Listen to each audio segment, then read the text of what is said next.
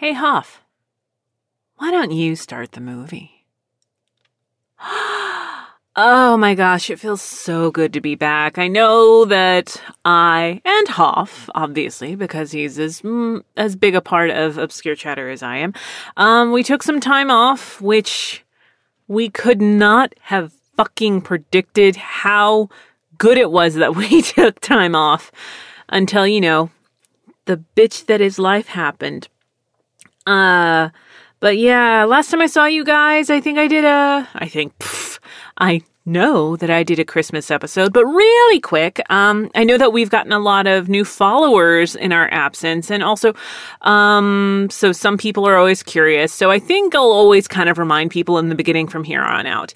If you hear a beep, it is because I am muting the name of a movie, actor, or impl- important uh, plot point for a character in a movie that I am currently watching. I am watching a movie to basically have it dictate the runtime of the episode. This movie's a little over an hour and 20 minutes long, and it's a personal favorite that I was honestly just being lazy about and waiting until it got on one of the streaming services that I've gotten. And I bought a couple of new ones and bought uh, a couple new channels or got a couple of channels back since the last time I talked to you guys. So this is finally one that I can watch, and that is it is what made me fall in love with its director and basically the director as a person. Um, and Steven is more or less okay with the fact that I'm very much in love with this director. but it's beautiful and awkward and just underappreciated, like myself. Um, but uh, yeah, the Christmas episode. Getting back into it, uh, the Christmas episode was a lot of fun, and and I did not, I could not have foreseen that January and February were going to be such weird times for us as people, as citizens of the United States, and citizens of the state of Texas. Uh, I mean, where do you start? I've missed you guys a lot. And oh my gosh, I'm going to answer a lot of questions. I did not list all the questions that I got. Some were very similar to other ones that I got, and others just um, weren't really ones that I couldn't answer without a lot of research on subjects that I'm unfamiliar with. So I didn't want to come off as some kind of expert in something that I definitely Googled in order to see what the hell you were talking about. But I respect it and appreciate it nonetheless. Moving forward, I always want people to ask questions um, through our Twitter, which is Obscure Chatter, or my personal Twitter, which is Teedotally, T E E D O T A L L Y. Eh, or perpetually offbeat at Gmail. Uh, you have those options. Uh, all of these come from Twitter. Uh, the ones that we got through email were uh, also great and definitely took advantage of the please, I want to remain anonymous function. So, hey. But uh, we'll start with those and definitely kind of catch up. Because uh, if you're listening to this, I'm pretty sure you're aware I'm a talker, which is good for someone you know, that is recording this. And here we go. Let's see. Again, thank you so much for all these questions. Uh, boo, boo, boo, all right. So the first one definitely is a great lead in, which is, uh, it's from Nicole. What's up, Nicole? And she uh, says, So much has happened since the last episode. And firstly, I'd like to ask, Are you doing okay since the snowstorm in your area? Second question, Have you been watching any lighthearted shows, anime, sitcom, cartoons, or movies that you would recommend? Uh. Luckily, the the movie I'm watching isn't very light lighthearted. It's very satirical and dry, which are two things Steven fucking hates. Like, you really want Steven to leave a room, put on something like The Office or, you know, something that's like made for the awkward person. Um, but anyways, uh, okay, yeah. Since the, uh, we'll get to the first part first. Uh, since the last episode, uh, obviously the Capitol riot happened, which I was recording when that happened. And there was definitely a point in the day where uh, I was at Okratron and all of us kind of stopped and were like, should we go home? Like, uh, you know, we just weren't sure what was going to happen at the time. Um, and then the biggest one which I'll try to be brief and I warn you ahead of time, it's not great. Uh, was inauguration day.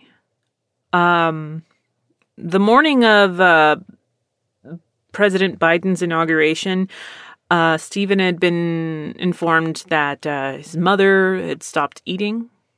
And so, for those of you who don't remember, Judy, who, uh, you know, is Stephen's mom, fantastic woman.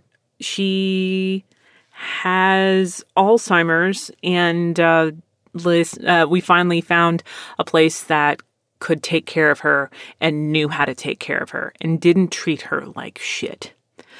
Um, which you would have thought would be an easier thing to find, but it took a lot of trial and error and a lot of literal blood, sweat, and tears. There was a point where Judy actually broke someone's fucking nose. and I'm not, I'm not making that up as a joke or anything, but, um, Stephen's dad was concerned. And so, uh, Stephen moved around his day. The only person he was recording that day for work was me. So it's like, yeah, we can always move that around. You know, we'll just figure out what's going on and, uh, we just couldn't have foreseen that when we got there, within the hour of getting there, Judy left us. Uh, she was asleep when we arrived, and the nurses were very gingerly about it. Uh, or, I don't know if they're technically nurses. Like, they kept saying Judy's nurse was coming, and she was very, very nice. Um, but, um, she was just breathing really heavy and uh not to get too hippy dippy, but I just couldn't feel that Judy essence. And uh we were all kind of immediately taken aback, you know, even if you're prepared for it prepared for someone to pass actually seeing it and the reality of it is just something so incredibly different.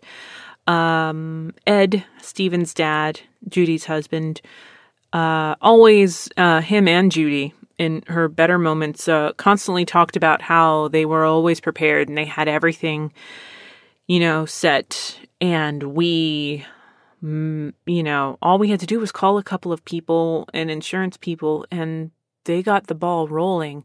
But it felt so cold the way that we went about it. But I think we were all mm, somewhat numb to it. And the weirdest thing is, I kind of fell into I've done this before. Uh, I did, I actually took care of my dad's um, arrangements. I was 19.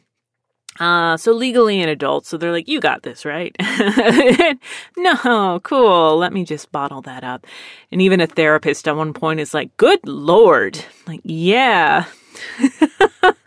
so, um, it's a lot, but I was thankful in that moment that I'd been through it enough that uh, there were questions with it being so overwhelming uh, for Ed and Stephen. And um, even worse is David, Stephen's older brother, is still in China.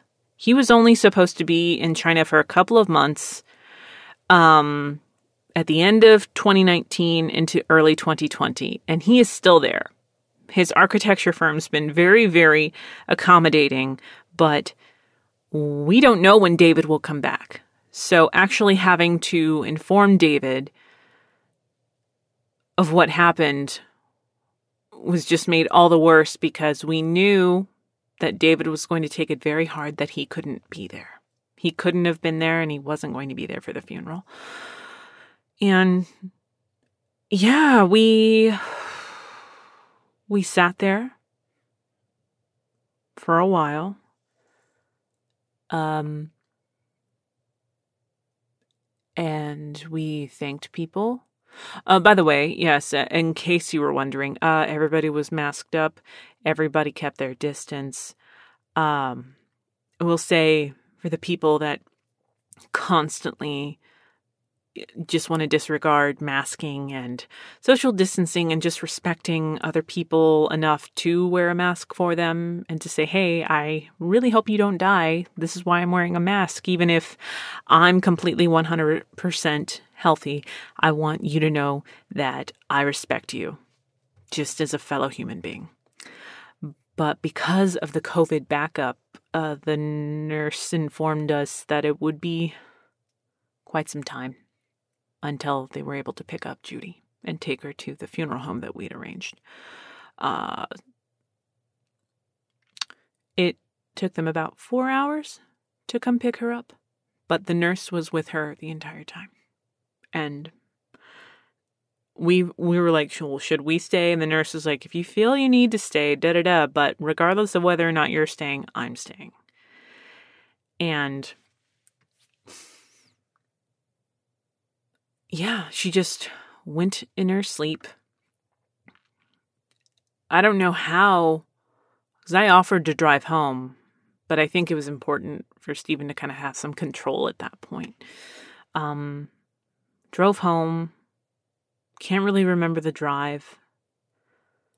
And on the, the way home, I, you know, I was like, do you want me to kind of back off or uh, is it okay if I talk to you? And Stephen very much was like, please talk to me. And he uh, was pretty lighthearted about it. Again, it's that thing like, a, oh, I knew this was coming, but there's just something so different about when it's actually here. Um, I asked because Judy I never really got to meet the very like moving around, you know, driving her own car, having her own life Judy. By the time that I'd entered Stephen's life in 2006, um, uh, Judy couldn't drive anymore. Uh, and she was very dependent on Ed, and obviously it progressed and got worse over time uh, it's a horrible disease to watch a loved one go through. And in her more cognizant moments, it it was hard for her because she knew what was happening. Uh, but I asked Stephen, "What was a favorite meal of yours that your mom made?" and he was like chicken fried steak with mashed potatoes and peach cobbler. So um, that's what we had for dinner with this amazing cornbread. And like, oh, did you guys make it? No, there's no way. Uh it just kind of worked out where we had a great delivery driver and a great service from honestly of all places, uh, Cotton Patch Cafe. And, you know, we just ate the meal and remembered Judy and we talked about things. And uh I was actually in the I was very close to finishing a show with Stephen, which we'll talk about. And there was like a should uh should we cancel the rest of the week? And you know, I was I was like, well, I'll I'll defer to you, whatever you want to do, man. And Stephen's like, I want to work. And the next day, like we both came in and uh, a coworker was like, "What the fuck are y'all doing here? like, go home, get plastered." Like, we're like, "No, we want to stay busy." And you know, we started finalizing stuff for the funeral, which it's like, do I want? Uh, like, I've said no to funerals before, and uh, since the COVID pandemic, including my own grandmother's. Um, who died specifically from COVID, but I just I uh we both knew that we kind of had to suck it up. And when the time came a couple of days later, we were able to finish the show before we went uh to uh South Texas. Is it South Texas or East Texas or West Texas, Stephen? I forget. Southwest. Um and uh the drive there was insane because the further south we got, the less masks we saw.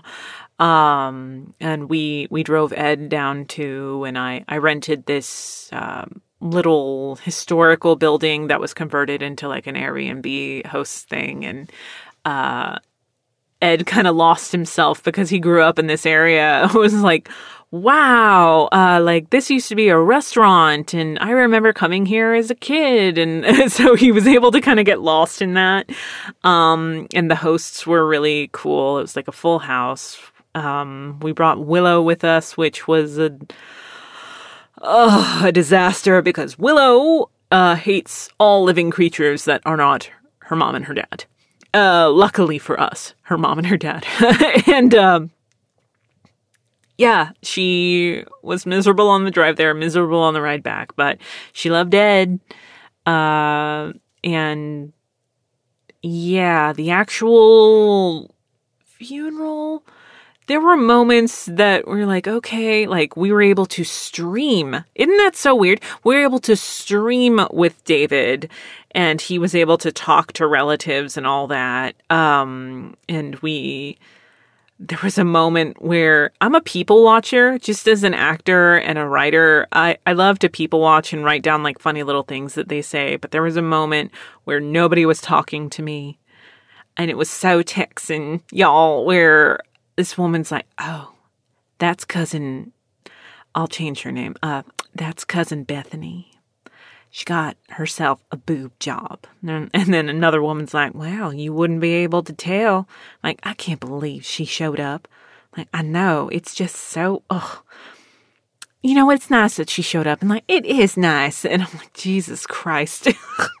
uh, you know, meanwhile, I'm watching Steven like, take his phone from person to person so they could say hi to David. And uh, people kept trying to shake my hand and give me a hug. And, you know, because for some people, I'd never really met Steven's relatives. Um, uh, so it was interesting to say the least. He's got some really nice relatives and then some very like, uh, oh, this is why I've never met this person before relatives. uh, but the the weirdest part was um the actual burial what like you know we sat for the service and i'm uh i'm not a christian but it was a very nice uh respectable christian service for judy.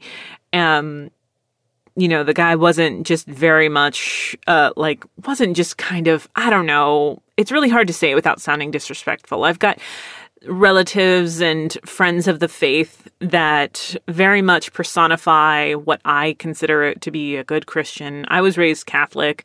Uh, I've seen good Catholics out there. For me, I am an agnostic and I respect other people as long as they respect that my beliefs just don't really surround uh, a particular religion. Um, and, you know, if I go ahead and quote me right now, but if you go to my funeral, and someone starts talking about God, can someone like pull the guy aside and be like, hey, can you just kind of talk about who she was and how she'll be missed and uh, the numerous amounts of people that were secretly in love with her over the years? And be sure to mention Keanu Reeves and Colin Morgan, you know, all that. And, but be respectful of Stephen, you know, if Steven's alive at this point. Just, you know, da da da da da. But like, uh, just kind of downplay the God stuff if, if you could, uh, just for Terry. And if there is a, if there is a God, um, she'll definitely have an interesting conversation with them. uh, but anyways, there was a point where, you know, like the service ended and we were waiting. Uh, we decided to just watch Judy go into the earth. And it took some time. And at one point, you know, they had these pallbearers or whatever, pallbearers, whatever, um, that had put the coffin down. And it wasn't until everybody left that the guys, you know, literally with the crane putting everything down, realized that they put the coffin the wrong way. So what took six guys now had to depend on three or four. Um, so it was like, oh god, this feels very, oh, I don't know what's happening, but it was all fine. Uh, but there's a point where we're just kind of watching this thing because it had rained previously and the soil had soaked up really weird and the crane was sinking into the earth where they were going to have to do a repair on the lot, which is like the Hoff family lot, which, you know, the Doties have a lot. Uh, the Gaitans, which is my mother's family, they have a lot. Um, but it's uh, Steven's parents have talked about it for years where they're like, "Hey, don't worry, you and Steven have a lot and David and Karen have a lot, uh, you know, have lots on the Hoff family thing." And I was kind of like, "I don't know if I want to be buried in Southwest Texas." Like at all. Um I'm very much about that cremation life, which I guess they could still work out. My my father was cremated and they still laid him to rest on the Doty family lot. Um uh, the funeral director was a really nice guy. Uh, for some reason, we just kind of like stood next to each other, both masked, and uh, he's kind of like, you know, uh, it's really interesting because the, you know, the Hoffs are, uh, kind of a well-known family around here. Uh, blah blah blah. So it's interesting to actually see some of these people. I'm like, okay, like it's a really weird, literal, like gallows humor to me. Like for you to just be like, oh wow, like a founder of like the town or something. I guess the Hoffs were that important to the area. Um, he's like, so what do you do? Like, oh, we're doing, we're doing like chatting, literal chatting. Okay, uh, I'm, uh, I do voiceover. I like, oh, that must be fascinating, interesting. Da da da da da. Um, it's like, you get to meet all sorts of people in my line of work. I'm like, well, yeah, I, I would imagine you do. Uh, so there was just a point where we're just kind of, we ended up just kind of like shooting the shit. And at one point he's like, so he saw the, the two plots, which are reserved for Steven and myself. And he's like, that's where you're going to be one day. And he pointed right at the exact plot where, you know, my my in-laws from forever ago decided their son's wife is going to be buried. And he went isn't that crazy? It's all about real estate and just kept pointing at it. And i'm like oh my god. Uh, i mean yeah i get it. Sure. It, eh, we uh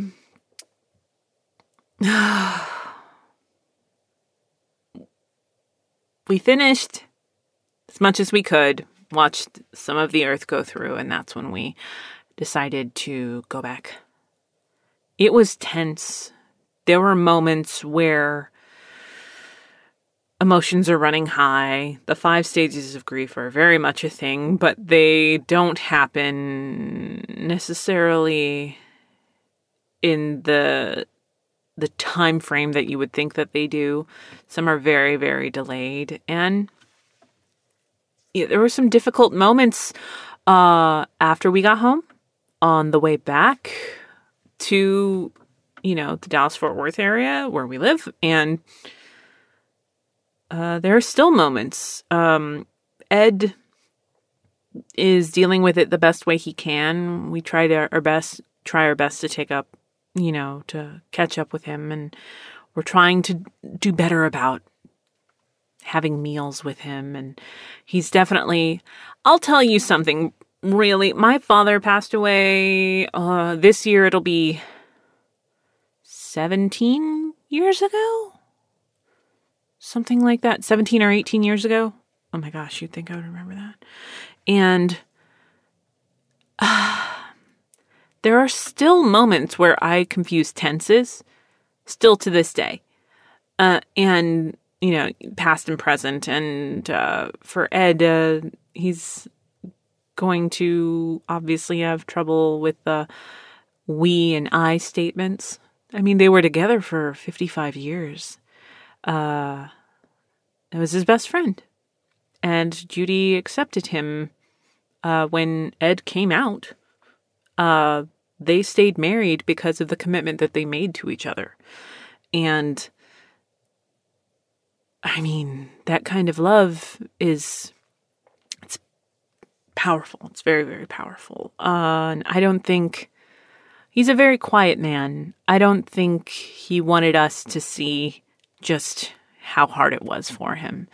So there was just a point when we dropped him off. We thought we were going to be staying for a while, and he's like, "Well, thanks," and just kind of went inside. And I, I, I got it, and Steven and I do our best to keep an open dialogue about it, but there are moments definitely where you forget that not much time has passed. And in a lot of ways, it feels like no time has passed. And then other times it feels like it happened so long ago because, you know, we did that thing when Biden was elected. and, you know, he won the, uh, before he was sworn in and before all this happened. Uh, like 2021. I don't know who actually says this, but I said, you know, 2021, there's, there's a ray of hope because 2020 was such a garbage fire and 2021 very soon after it it started was very much like can you hold this? It's a brewery not my beer. Hold this fucking brewery. Uh, and yeah between that and the texas winter storm disaster that it is still affecting some people still do not have power. Some people still do not have clean or running water uh, for us, we only lost power briefly, but there were friends that, you know, didn't have power or internet uh, for days. Some people lost out on gigs. I couldn't audition for some stuff for a little bit, but then when my power did come on, it felt weird about auditioning when blah blah blah. Like, uh, or a, a big thing was a friend of mine had a really nice cushy gig lined up, but the deadline was so tight that the second they're like, "Hey, uh, can you do this?" He was like, "I I literally don't have the internet right now." And remote sessions are a really big savior for the voiceover industry. Like I can't, but um, I could if you give me a couple of days. And they're like, we need to do this in the next couple of days. They had to recast him. Uh, happened in, uh, similar incident happened to a girlfriend of mine. And it's just, you know, you wish that everybody were super understanding, but deadlines don't care. And we, Stephen had to deal with,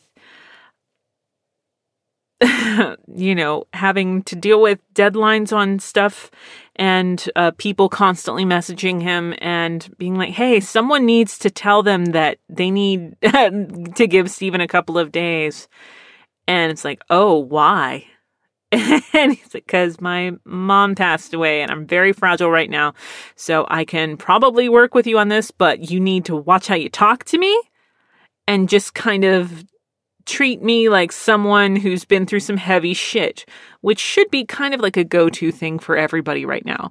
I don't think like whenever like I get online on the line with somebody through Source Connect or TeamViewer or anything, uh, it it always feels weird when like you ask how are you? and they're like oh i'm doing great. And like you're doing great? Like with everything going on great is wow. Please tell me about that because i want to live vicariously through you. Um but we got through it and we're getting through it but the winter storm was an odd thing. Lots of snow um, people without power were informed to go to warming centers and blah, blah, blah, which is just such a crazy thing because we're still in the middle of a fucking pandemic. Nobody was social distancing. And I live in Texas where the governor very much decided that everything needs to open and he wants to basically just keep on keeping on because he got his vaccine. I haven't. Mm, Stephen hasn't. I haven't really left the house for anything other than zero contact sessions. And uh, I think a couple of trips to the liquor store. Like the fact that the liquor store was a lot more accommodating to masks than, you know, a warming center in the middle of a giant power outage. It's fun. It's fun. Let's go with fun. But yeah, Nicole, I'm sure you weren't expecting that, but thank you for that. And then the second part, uh, talking about any lighthearted shows, anime, sitcom, cartoon. lighthearted, I guess, is all a matter of perspective, but I've been really enjoying watching Picard and Star Trek Discovery. Uh, my dad was a big Next Gen fan and very much did not care that I wasn't as a child. So I just, he just made me watch it until I loved it and I fell in love with that. I also watched Voyager. Um, which was weird because all my dad talked about was how hot Seven of Nine was. So watching Picard, I'm like, oh, Jeri Ryan's in this episode. Steven's like, who's that? I'm like, it's Seven of Nine. I know so much about that woman. It's not even funny. Like my dad was when he passed away, there was a new there were numerous discussions of what do I do with these commemorative plates. And I actually kept them, but a house fire destroyed all of them. Destroyed commemorative plates and collector's box set VHSs, all of uh, the entire series of Star Trek Next Generation. So watching Picard, uh, especially, there are moments where something's happened in a scene and it's like it, it reminds me why I started Obscure Chatter uh just to be able to talk about media in that way. And that's very much like WandaVision which if you follow me on Twitter you very much got to know that I loved WandaVision but it um media is uh it's a coping mechanism. Nostalgia is a coping mechanism a good chunk of the time and that definitely helped. Uh let's see, movies. yeah, I've been watching a lot of random uh, okay. it's a weird I can't believe I loved it, but I watched a lot of Chevy Chase growing up before I knew as an actor that he was kind of difficult to work with and all that. But uh Vacation with Ed Helms from 2015. I I loved it. it was so random. I, so I don't know what I was expecting, but it was fucking hilarious. uh, lots of random cameos, including uh, Hemsworth, uh, Norman Reedus. Um, I loved it. It was so funny. Uh, an anime. Mm, I don't know if anything would be considered lighthearted, but uh, yeah, watch stuff. Um, watching, oh gosh, Wonder Egg Priority, but that is not lighthearted, but it is beautiful. Um, let's see, what else? I think that's it for now. Okay, so thank you for your question. Uh, this is from Rick Cole. Based on our conversation about Train to Busan, what are, in your opinion, the best and the worst Western Western remakes of Asian films you've seen and why?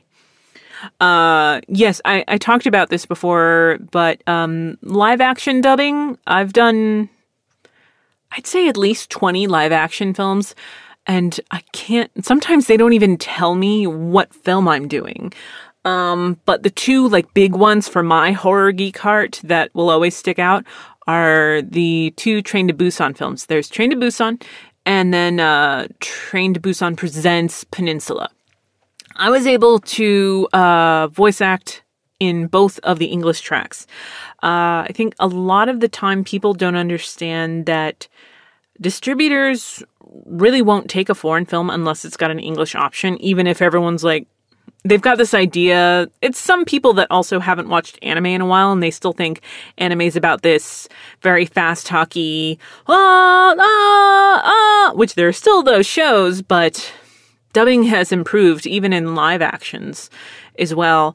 Uh, but um, Rick and I were talking about that because, uh, talking about Train to Busan because, uh, it's going to get a remake and I actually saw in one of the, the responses to, oh gosh, I forget who exactly uh, posted this. And they're like, instead of um, remaking it, why don't you just make the dub more available? People ask me all the time where the dubs for the live actions that I do are. I'm like, I know that they're on the physical releases. Uh, please be sure to message distributors if you really want to see the dubs. But I, I agree. Um, most live action dubs don't take some of the creative licenses that other dubbing ADR entities like anime do, where we've got a little, uh, a lot more freedom with flappage and mouth flaps and just smoothing out the story. Where when it's live action, lips aren't as forgiving. Lips aren't as forgiving. Quote me on that. But okay, so the best one that I can think of is I thought about this when you sent it to me. Ooh, Seven Samurai from the 1950s. It's classic, and maybe that's the the film student in me, but it's just something that stuck out with me. And it actually took me several years to realize that it that The Magnificent 7 from the 60s was a remake of that. Uh I think it stands up. Um I watched a lot of westerns growing up, so maybe that has something to do with it. I haven't seen it in a while. But so 7 Samurai versus The Magnificent 7 is best and worst. And it could be sometimes it's just obviously in obviously in my opinion but sometimes it's about the way you experience a film uh not asian related but uh like i love one of my one of my favorite horror movies of all time is let the right one in i have the book i've skimmed the book but the movie is fucking gorgeous um swedish vampires let's go and so they remade it with uh, the girl from Kick Ass, Chloe something, called Let Me In. And I saw it. I saw Let the Right One In with my best friend, and I saw the remake with my best friend. And we both just hate watched it. Mm, mm. It just, it had no heart. It's like, we just did the same stuff again, but in a less creative way. What did you think? Uh, like I hated it.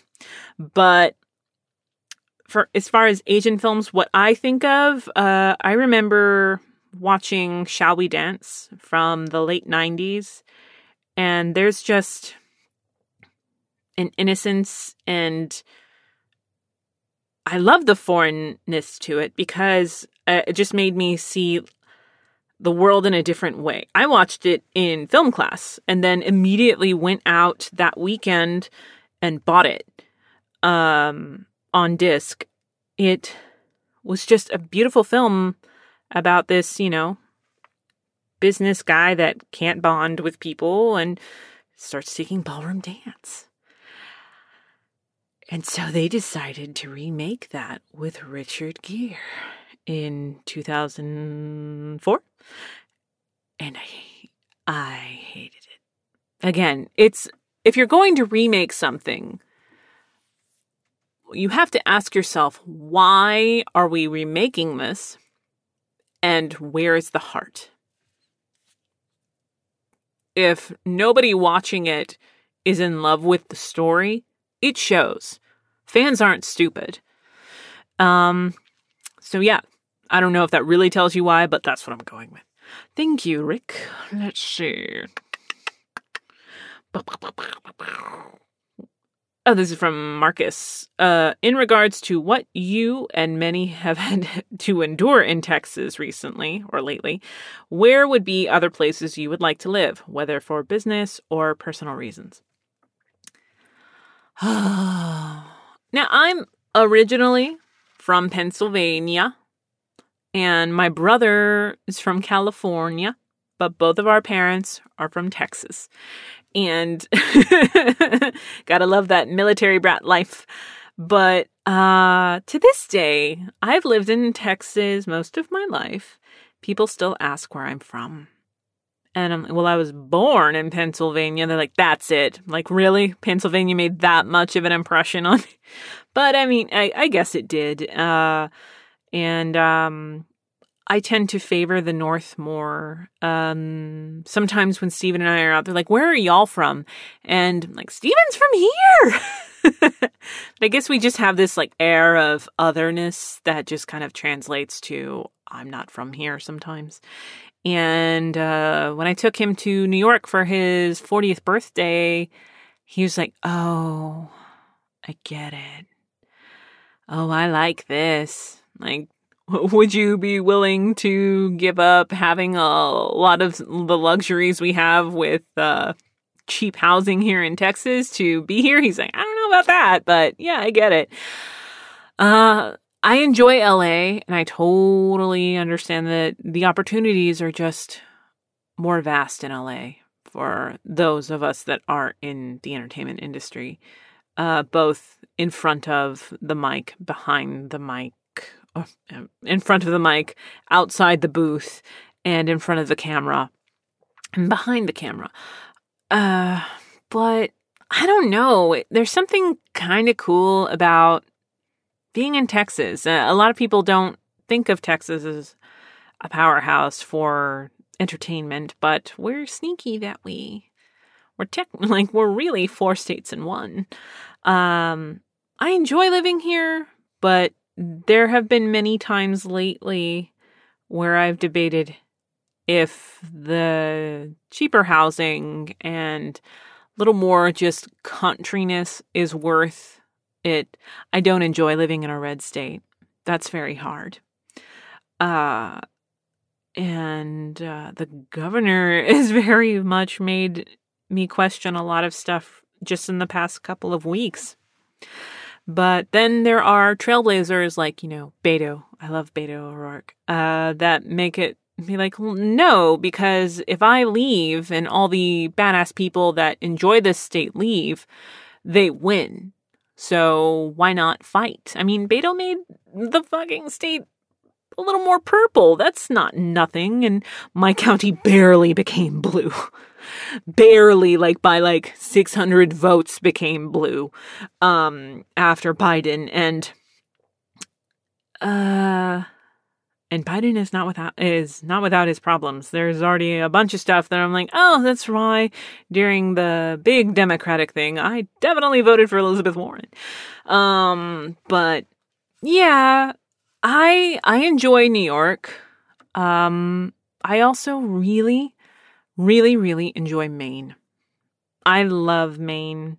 I've camped in Maine with friends, and the friends that have camped with me, they're like, oh, that's so cute that she's saying camping when she definitely stayed in a house next to the lake while the rest of us stayed in a tent. Um, there's just a vibe that I enjoy, you know, and I got a lot of, there are a lot of phenomenal people there. I, I was hanging out with my my old drama teacher once and I was telling her how much I love Maine and she like look she like pulled back a little bit and looked at me and she went, "I like that for you." I like you retiring in Maine. I like that for you. and uh, I've taken Stephen a couple of times. He likes it too. Uh, I like New England, um, which shocks me. Uh, I miss being able to travel out of the country. I do not miss air travel though. So I don't know. We we've talked, uh, and there have been opportunities. There was uh, a really big opportunity for me, me to move to San Diego and uh, I almost took it. What stopped me was that I would very much be living in an efficiency. And there's just a point in your life where you have to kind of be like, Am I willing to wipe away the board and start again? And for the opportunity that it was, job wise on paper and the actual job would have been worth it. It was still going to be in this industry. Uh, but I would have had to have left Stephen for at least a year and done the bicoastal thing.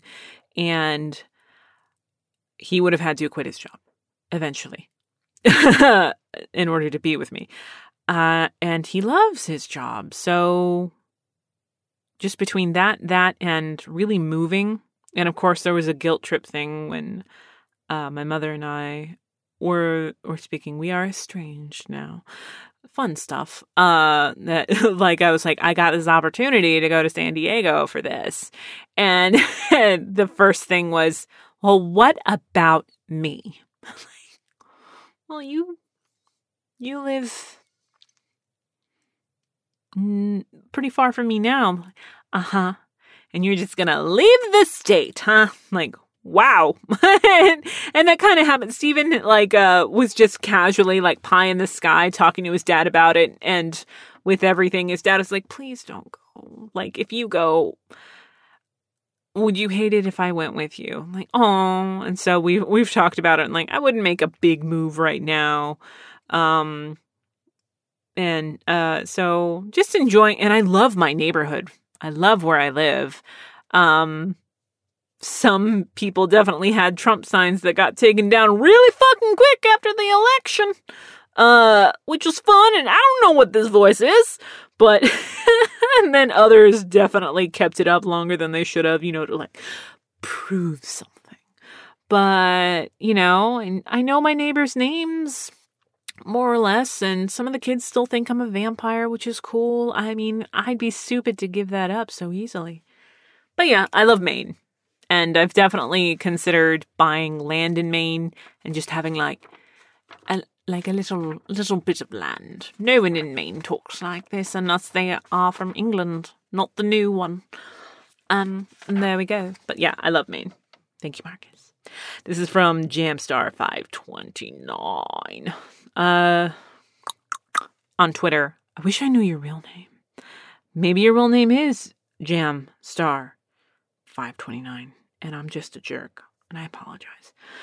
Given the recent cast announcement, what aspects of your life experience have helped you prepare for Wave Listen to Me? I'm inclined to think it's podcasting. Well, you would think. First of all, oh my fucking god, I'm so glad that I can fucking talk about Wave Listen to Me. Oh, I had started recording it um weeks in uh like a couple of weeks before the Christmas episode. And oh my fucking god, I was losing my mind not being able to goddamn talk about that. Uh, first of all, I tend to talk really fast. So there's that to the point where whenever I'm doing something, they're like, slow down, slow down. Monica and I are both that same way. Like, we'll both do something and be like, okay, let me talk like a human is supposed to talk. Let me slow that down. Uh, Minare Koda is a character that is bitching about her ex-boyfriend at a bar and happens to be getting recorded by the guy next to her who is a radio producer and he plays it the next he plays her rant the next day and then she gets a job as a radio host. You know, classic story. Um the radio dork in me, like I always talk about film school, but I don't talk about the reason that I have a degree in radio, television, film is initially because one, my mother asked that I don't get a, uh, a degree in theater to get me, for me to get a degree in something useful. Uh, the actor said. Um, so I decided radio, television, film was a lot more stable. Sorry. And um, I really wanted to focus on radio. I wanted to be a radio producer that hosted my own show. So there's that. And that is very much what led to that anime show with Tatum. Um, and I had met Tatum through my internship, finishing out my degree in radio, television, film. Uh, so that anime show. And now this one, which is a lot more what I was expecting to do whenever I got my own radio show, which was just chat and really engage with my listeners, you guys. Uh, so Minare Koda and I have that in common. Uh, we're both her boyfriend uh, that steals a hun- uh, 500,000 yen from her has a very similar name and a very similar look to the boyfriend, uh, the guy I dated before Stephen, which is not really fair to him. uh, you know, like we just didn't work out. And I've definitely, thanks to therapy, talked about this numerous times. Uh, I've talked about only the negative stuff, but really we should have just broken up a lot sooner than we did. And just a lot less chaos should have happened. But uh, he reminded me a lot of uh, just the the crappier aspects of just being in a relationship in your early 20s when you're kind of falling into a relationship and you fall into a routine and sometimes that's good sometimes it's bad uh, but uh, there let's see other similarities um there's a point where Minare tells a story about a, her dog named Elvis. I had a dog named Elvis. There is another point in the series where she's talking to her dad about toying with the idea of changing her name. Her name is Minare and asks her dad how he came up with the name. And what he reveals is, is that the mi, the na, and the re come from three different women that he was sleeping with before she was born. Uh, he's like, oh yeah, no, I was juggling three women on the side, and uh, don't worry, I ended it with him like like after you were born, and like, uh, oh my god. But uh, my middle name is an ex, my dad's ex girlfriend's name. My mom did not know this until Uh, a couple years after I was born, uh, my my middle name family called me TJ a lot. And so sometimes when I hear the name TJ, I kind of freeze up because I'm like, oh, this is probably someone that very much considers me the black sheep of the family. Um, my middle name is Genet. It's spelled Jeanette, but everyone pronounces it Genet. My mom was telling somebody apparently how much she loved the name and that LD, my dad, uh, my brother's name is also LD uh, because both of their names are Leslie. so they both go by both. Oh, see, I just did it. I just said present tense for my dad. Um, LD and said, yeah, uh, LD came up with uh, Genet. And he went, yeah, I dated a girl that had that name and it just kind of stuck with me.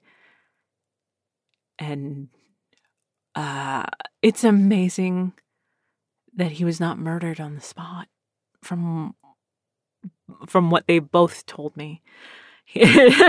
like my dad later on, he's like, I just like the name. It's a pretty name. So there you go. I don't know if I've ever said my middle name before, uh, but yeah, that's it. so there's that in common. Stephen, I forget, there was something else. I never had a turtle.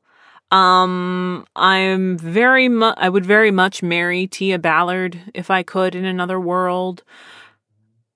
Oh, um, my, Stephen just reminded me, uh, before I got a smartphone, um, I had numerous incarnations of the flip phone and they were always red uh, which Minare has a red flip phone. And at one point, her roommate, which is voiced by Tia Ballard Mizuho, was like, Why don't you have a smartphone? I'm like, I don't know. It's retro and I love it. um, I called my red phone the Bat phone.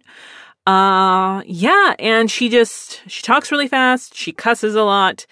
Uh, there were a fair amount of rewrites in the booth that catered to the way all of us spoke. Um, all of us kind of put our own spin on our characters, and Stephen very much took us out of anime reads. And I saw that Rigo, uh, pardon me, I just butchered her name, Riho Sugiyama, who voices Minare in the Japanese, um, had done an uh, an interview where she noted that it was hard for her to get work in anime because uh, she didn't have what people kind of viewed as the stereotypical, like, go to anime voice. And I actually get that all the time. I know. I've worked in anime since 2008.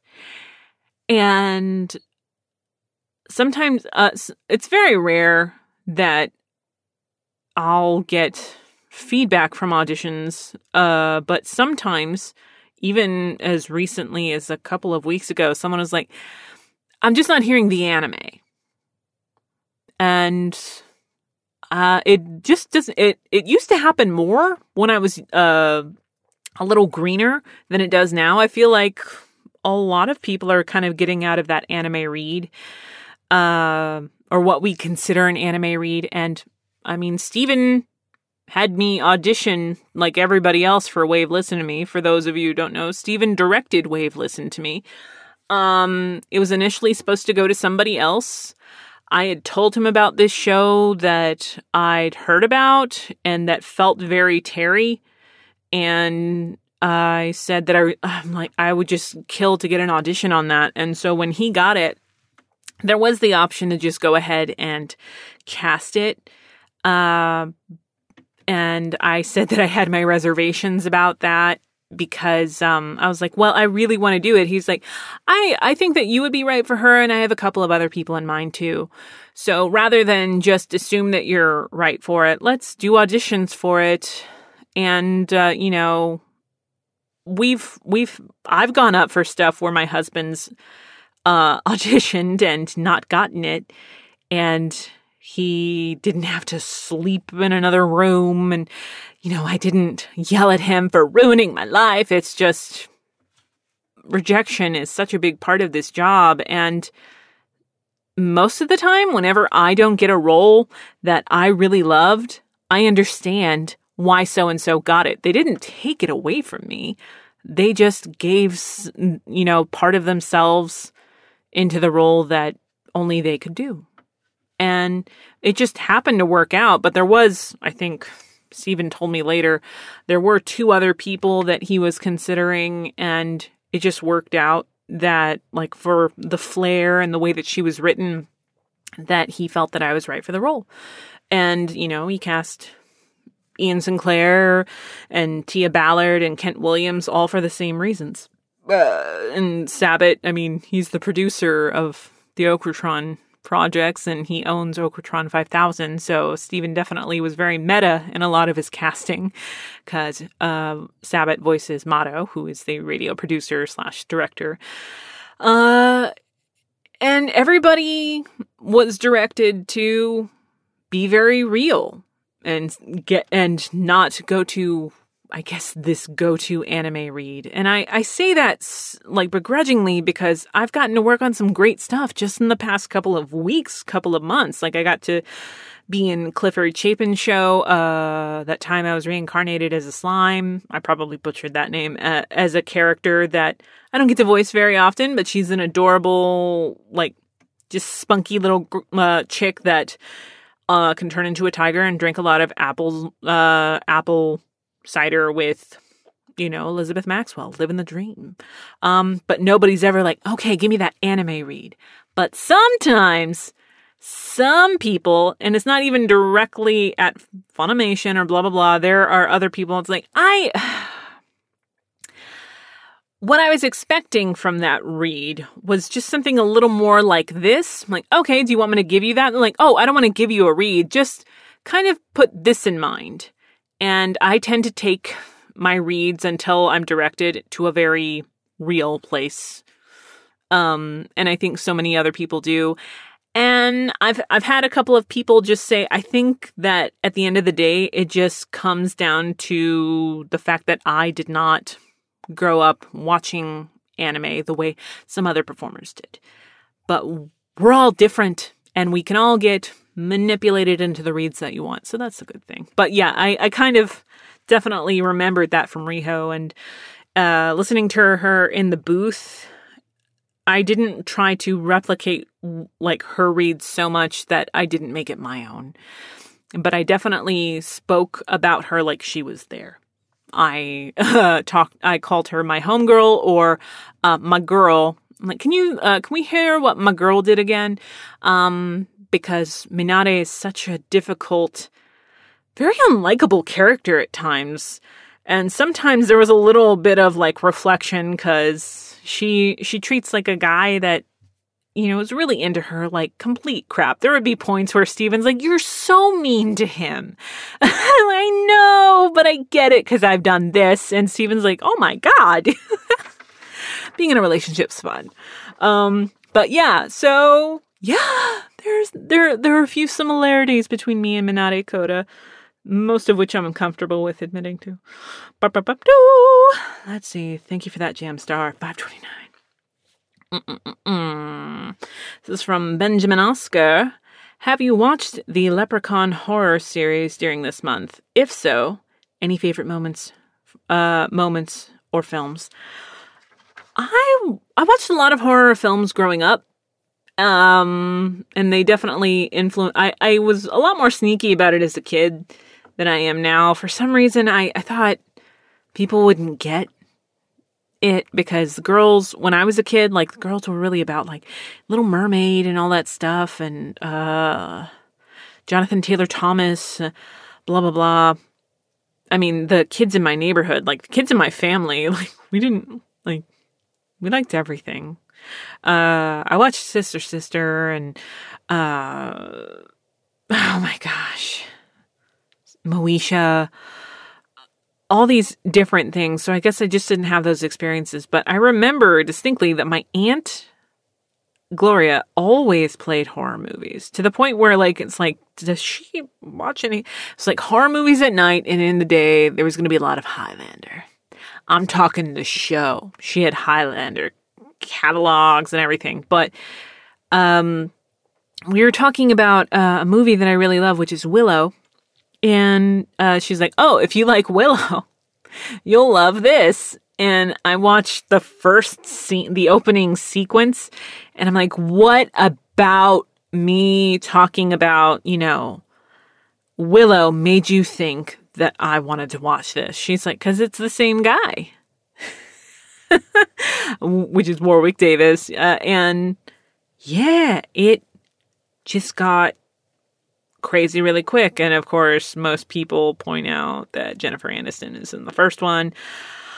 Uh, I'll watch it. I'll watch them if they're on, but I do not think they are good.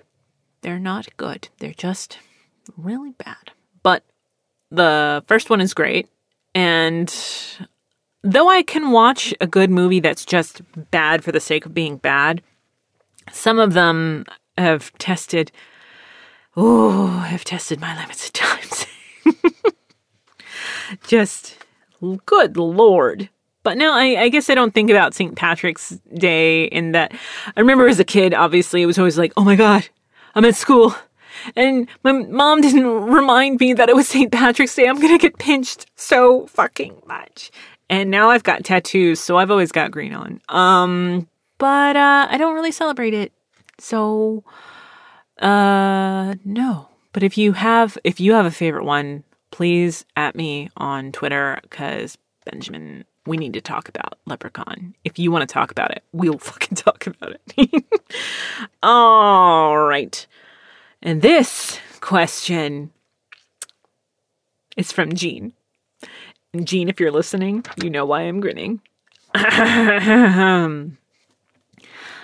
We have these things called chicken breasts, and yet chickens don't have nipples. Now, why? Jean, you wonderful weirdo. I love this question so much. It brought me back to that anime show days where there was like a challenge for some people in the questioning, and I highly encourage random questions like this from here on out. Uh, Um, to answer your question, yes. Uh, I think it is often it's a weird thing, and that's like a big thing that I've noticed since Stephen started hunting over these past couple of years. People really like to divorce, uh, like animal from meat. You know, we don't call it cow, we call it beef. We don't call it pig, we call it pork. Uh, we, yeah, I, so I think in that respect, if we called it, oh gosh, I used to have chickens. And whenever it got to the point where they, uh, we only had them for the eggs, and they were actually a lot of fun. Um, I didn't realize that neighborhood r- varmints uh, would have a problem with my chickens, but uh, in the city, you're allowed to have, ch- uh, my city at least, you're allowed to have chickens. You're not allowed to have a rooster. And it's because roosters are dicks. They're just assholes. When I lived on my grandmother's land in West Texas, uh, yeah, they'll they'll peck at you, they'll attack you. Just blech, they're jerks. But um, I think it would be weird if you know I didn't bring up the fact that I had uh, I heard my chickens going crazy one morning and I came out and there was just one that had been decapitated overnight. Uh, and the other chickens just had had to spend the night staring at their friend like, oh my God, oh my God. But by the time Stephen got out there, they were pecking at the body. I'm like, it's not a living chicken. Oh my God. um, and what we think happened was either a fox or a raccoon just came in and went took the head and uh, that was fun. But anyways, uh, there's just a point they'll lay for a few years, and uh, you don't have to refrigerate uh, chicken eggs uh, unless they've been cleaned. So we've had we used to have eggs that would stay out anywhere from weeks to months at a time um, because they have a protective membrane so they're fine. They're butterier. They're nice. So if you can have chickens, get them. And also get some bees because bees are awesome. And if you're allergic, just stay away from my bees and stop telling me that you're allergic to them. You knew I had bees. Fuck off. uh, which I, I, I miss my bees. Aerial spraying killed them. But anyways, uh, yeah, so I don't think we like to be reminded that chickens were chickens. Uh, and I think when a chicken is processed, uh, roosters do get processed, uh, just not as often as hens do. I think the ratio is something like, oh, like 14 to 1. Um, I think breast is just a more appetizing term. Mm, I feel weird saying putting it that way than chest. Can you imagine? Like, hey, do you have any chicken chest? Do you have any chest back there? Opposed to breast. Um, and no, uh, chickens don't have nipples. Uh, men have nipples though. Uh, which is only the case because, um, embryos, yes, uh, embryos are all female until about the eight week mark when gender is determined. So by that point, nipples have already come into the picture. So to answer your question, Jean, yes. Did that help you at all? Right? You're welcome. oh my gosh, I uh, it's just been I um thank you so much for your questions. Uh I hope this has helped in some ways and in other ways not at all. Um, the trope that I decided that I took from this movie, all episodes are named after tropes tied to the movies that I'm watching. And right now, I'm telling you right now, as I'm watching this, the second this episode is over, I'm watching it again because I forgot how much I love this fucking movie. Um, and I always get to hear it a little bit in my ear, and it, uh, it's amazing how distracting it can be sometimes and then sometimes it's like oh that's right i know this movie like the back of my fucking hand so it's fine but um yeah aside from oh my gosh aside from wave listen to me there have been a, a, bunch of other really cool things for stephen uh it's really neat to see him grow in confidence and, sk- and in skill as a director. Uh, before Wave listened to me, he and I got to collaborate on the uh, localization of Sakura Wars the Animation, which is based off a video game uh, by Sega. So, oh my gosh, I. Nobody asked me to do this, but whenever I'm tasked with writing something, I will research it as much as I can until my eyes bleed, and probably a little bit after that. I'm being like, as long as I can still see. Uh, but I was a little familiar with the Sakura Wars franchise. Uh, it's been it's it's a leg. I, I refer to it as a legacy franchise because it's just been around so long, and people that love it are diehard for it. And so those are the first people that I thought of whenever um, uh, I was given the option to write three things, and I didn't even look at a trailer for Sakura Wars before I said yes to Sakura Wars. And they're like, "We're gonna give you, uh, we're gonna give you first dibs. Uh, what do you want?" I'm like, "I want this one." like, oh, it's based on a video game. I'm like, I don't care. Um, so what I did was I bought the video game, which, if you know me at all, for someone who's been in video games, I've recorded a few recently, done all this stuff, you would think I would I, played a fucking lead character where she like lost her life to MMOs.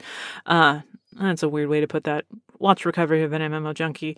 It's much better than the way I'm explaining it. Um, but I played it and it's like part dating sim, part battle like mecha battles, and then just part life. It, it, it's great and it, it was fun. There would be points where Stephen would get up and be like, Are you coming to bed? And like, I've got like the, the gamer thumbs, like, um, but I got through it. Um, and I'm very much a fan. But the anime was an interesting beast because it takes place after the video game and it references the video game. So that was terrifying. Um because you know like Stephen's localized uh he he's the one that directed uh, the My Hero the My Heroes ones oh, oh god what the what is the name of it it's like My Hero My Hero One's Justice 2.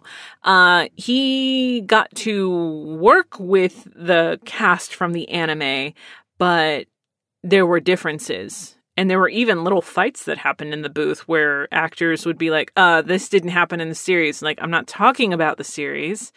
And this, it wasn't a Funimation title. I think a lot of people think stuff like that is. They're like, oh, I can't believe Funimation did this. And like, Funimation had nothing to do with it. But we were able, I mean, or Stephen was able to work with people that, uh, you know, he got uh, this the script writer for the anime series to look at the scripts and kind of help out a little bit. Um, and worked with Colleen Clinkenbeard, who directs My Hero, and she's also in it. Uh, and worked with the mix engineer on figuring out all those effects, and that's all OkraTron 5000. Um, but you know, people are like, like after the the the dub was released from Sakura Wars, they're like, okay, when are you guys gonna dub the game? Like, well, that's not up to Funi, um, or OkraTron, but um, you know, like, and, and we've done that. Uh, like, I've done the script adaptations for three Dragon Ball games. I would love to do it for Sakura Wars, but unfortunately, that that is not a Terri decision to make. If it was, I, I would do it in a second because playing the game, I respect Seiyu so much. There are shows I'm fucking in where I prefer the sub. Which is really jarring sometimes when I'm talking about, like, oh, I'm in love with this character, and my friend will be like, oh, well, that's awkward because I'm the voice of that character. And I almost want to be like, bitch, I'm not talking about you. I'm talking about this motherfucker right here. No one talked about you. Leave. Um, love you. But Sakura Wars was an interesting beast because uh, Stephen didn't hold auditions, but I wrote for people in mind. And the biggest, like, wah was uh, the main bad guy, who is Valerie Kaminsky. And uh, even uh, Beth Featherstone, who's the time coder for it, and her and I got to kind of like be friend like become friends a little bit um through the writing process where we're just like the translation says this. This is weird. And there there were some inconsistencies and blah blah blah blah blah but we fixed them. And she's like i was kind of thinking of blah blah blah for this. And i'm like ah uh, that's pretty standard for blah blah blah but um, I totally get that. Maybe you know, I don't know where Stephen's head is at. So Stephen asked me as he's casting it, like, who were you thinking of? And I'm like, you're gonna think I'm crazy because it's not something he's ever done before. But I'm thinking Dismuke. I'm thinking Aaron Dismuke. And it was very much like a, yeah. Because the thing is, um, I've known Aaron for uh, pretty much since I started at Funimation as an intern.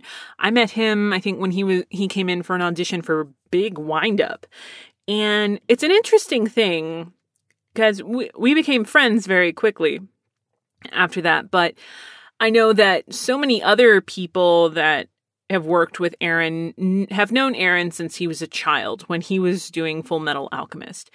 And I think sometimes we forget that people grow up uh, because there was a point where Aaron said something very eloquent on Twitter and someone went, "Wow, that's such uh that's such a um a respectable thing to say for someone your age." And I'm like, "He's 28." like I know you guys remember him from this, but he all grown now. He be grown. And so he tends to, uh, he's voiced so many different things. But when you think of Aaron, I think it is very easy to cast him as an animated version of himself, which I can't fucking talk. Again, Minare Koda, uh, Moriko Morioka, Kirara Hazama, um, you know, those are, those are me. Uh, but, uh, Stephen saw where I was coming from, had Aaron give two takes. Uh, he actually asked Aaron to audition, and the auditions clinched it. And I get to play off of Aaron, and there were just moments where his character made me so uncomfortable because he was supposed to. Uh, and I was just I I I was just floored because I knew he was going to rock it, but oh my gosh! And um, I guess I just I thought about when uh, I got to do one of his animation demo reels, uh, and he was kind of telling me about uh, some of the characters that he had fun auditioning for, but just didn't get cast in, and so I kept that in mind. And I've noticed um, he's he's doing some stuff now where he's like it's very much because he's a lot more comfortable now, and I just can't. I don't know. I know I'm talking about Aaron a lot, and it's weird. And if you remember that anime show, I've said some stupid shit about him over the years.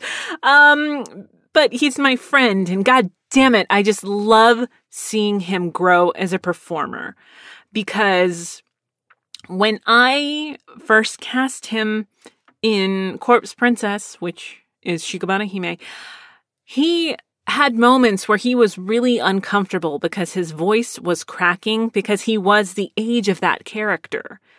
So, some 10 plus years later, to see him playing like the biggest, baddest, douchiest guy that is irredeemable and like um, selling those five, ten, fifteen dollar words like they're fucking nothing. God damn it, that's amazing to see. I love seeing my friends grow as performers, and that's a really big deal for me. So, um, for me personally, Aaron's growth is great for me, uh, but it's a it's a big deal. Uh, you know, um, in Wave, listen to me. What Monica did with her uh Chishiro voice, I'm like, dude. She's like, oh, it's not that big a deal. I'm like, it's oh my god, I love it so much because it's just not something you get to hear from Monica very often. Um, and then people, of course, even when you play in your wheelhouse, it's also settling too. It's just to be like, I know that you can do this, but what you did with the character, not necessarily the voice, and mwah, and I. There isn't a lot of positive things that you can really latch onto. So seeing your friends being able to play and grow, it's the little things. Uh, and I just, I can't wait for you guys to see more. And if you haven't seen Sakura Wars, the animation, uh, watch the dub and be like, holy fuck, that's Aaron, and give him some love on Twitter. Um, just in the atmosphere, in the ether, all that he needs to know that he's amazing. Um, but don't let him know that he's also just funny. Don't let him know he's funny. He's just amazing. uh, and then what else? Oh, Stephen also is currently directing, uh, co-directing, um, the third season of Log Horizon, which has been interesting. Uh, I say co-directing because Afshar is also directing as well.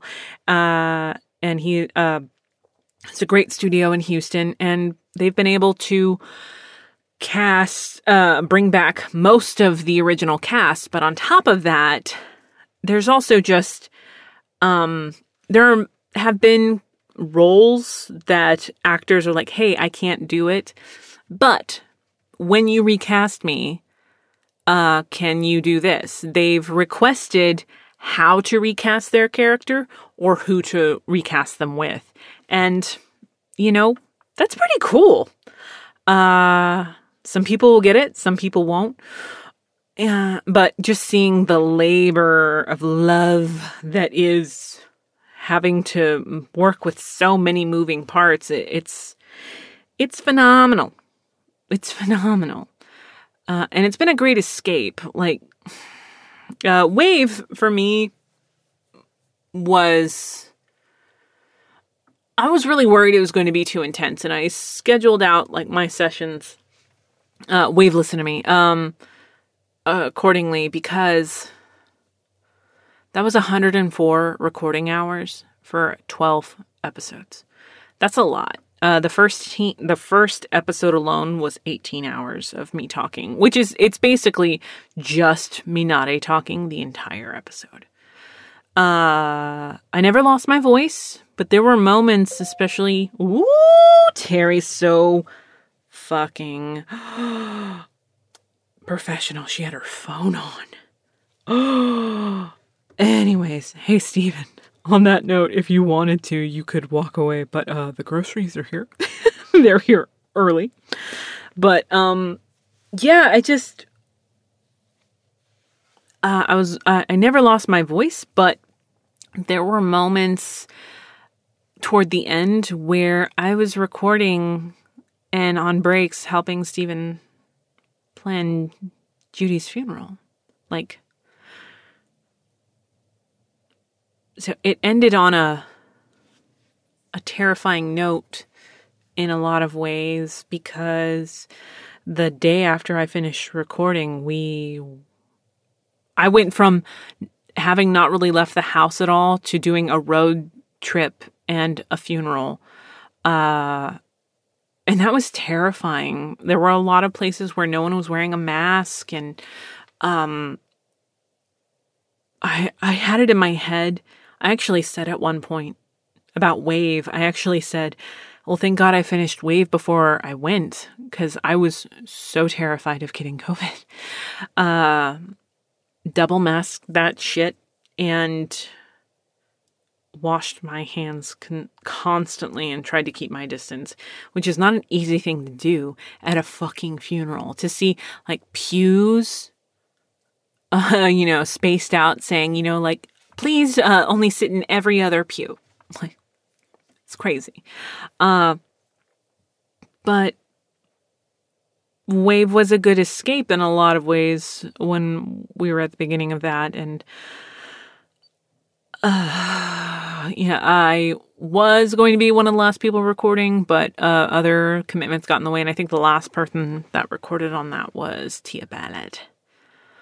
Uh, which as an actor, oh my god, I always want to be the last person to record because you get to work off of everybody. But for me, I recorded in a vacuum most of the time and didn't get to play off of really anyone. But uh, I had, I was very fortunate because as much as Stephen and I have worked together over the years, I mean, hell, we're working together right now. Um, we've never worked so much in the capacity of anime.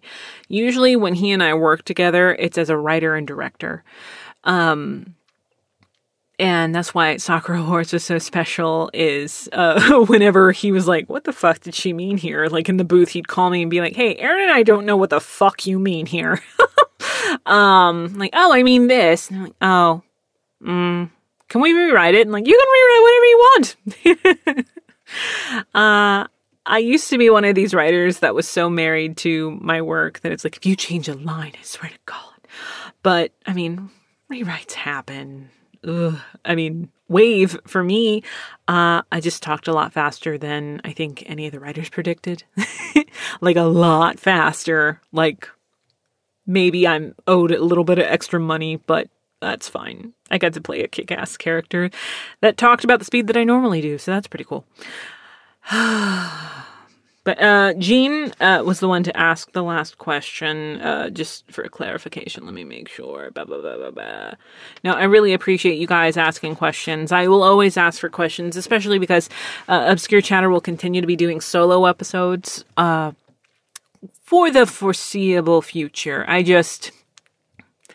I enjoy having guests, but I miss the actual commentary setup where me and, you know, the guest are in the same room and not worrying that the other one is sick. Uh, I mean, don't get me wrong, before COVID, that was a concern too, because I uh, just don't trust a lot of people easily. And oh, how they laughed. But, but because I constantly had sanitizer and often wore gloves, oh, haha, joke's on you. I have a lot of cleaning supplies already. But uh no, I don't know what I'm saying. I but I, I, really appreciate that you guys uh, are getting involved, and I hope that you continue to get involved in obscure chatter. Um, if you're curious, I I know that I had mentioned Angela Stidham either in my Christmas episode or the episode uh before that, but she is doing really well. It all things considered. Um, she, I believe, is done with this round of chemo. And fingers crossed, positive energy in the fucking ether. Uh, the winter storm did not make it easy. Uh, she wasn't really supposed to leave because of the pandemic, leave her home, and she had to because she lost power, and I think her condo flooded. But she's fine. She's fine right now. Uh, and um, for those of you who helped out and donated, I, it's mm, you guys are amazing. Uh, that being said, if you can help in some way to organizations, uh, Feeding Texas or Feed Texas, check into that. Uh, the North Texas Food Bank is one that's very near and dear to my heart. Um, and if you can get vaccinated, please do it in the right way. Don't be a dick about it. I, I, I just, I hope for the best, but I expect the worst because god damn it, it's just been interesting lately. Isn't that the word for it? Interesting. That's what we'll go with. But on that note, I, again, I really appreciate your questions. Watch Wave Listen to Me. It's on Funimation's website right now. Let's see, other shows. Uh, Log Horizon, if you're into that show. The first season is on Funimation. The second season is on Hulu. I'm talking about the dub. And the third season is on Funimation. Uh, watch Sakura Wars, the animation and play the video game. I want to know who you ship. I ship Sakura and Kamiyama and I will not apologize for it. Other shows. Mm, there's so many. There are so many. But I, all the positive energy, all that, I just appreciate it so much. Oh, my book. One of Few, The 11th Hours Book 1, is currently on sale for the next couple of days. Check it out. It's 99 cents right now. And if you are a Kindle Unlimited reader, it's free to you. I'm trying to think. I'm like, what else can I shell out? And be sure, uh, and don't forget, uh, spay and neuter your pets. I, I need that Bob Barker skinny ass microphone. I love you guys. I hope this wasn't too much of a downer, too much of an upper. I hope it was just right. And, uh, there will be an episode for April, which is my birthday month. Um, you might want to follow me along. Last year was a Keanu themed one, and I think I'm going with Brendan Fraser this year. So until April, stay. Oh my God, I was about to say stay loose, which I don't even know what the fuck I. I gotta get out of here. I haven't had any water, and my AC is out, so. the booth madness has set in. Thanks, guys. Until next time. 下来了。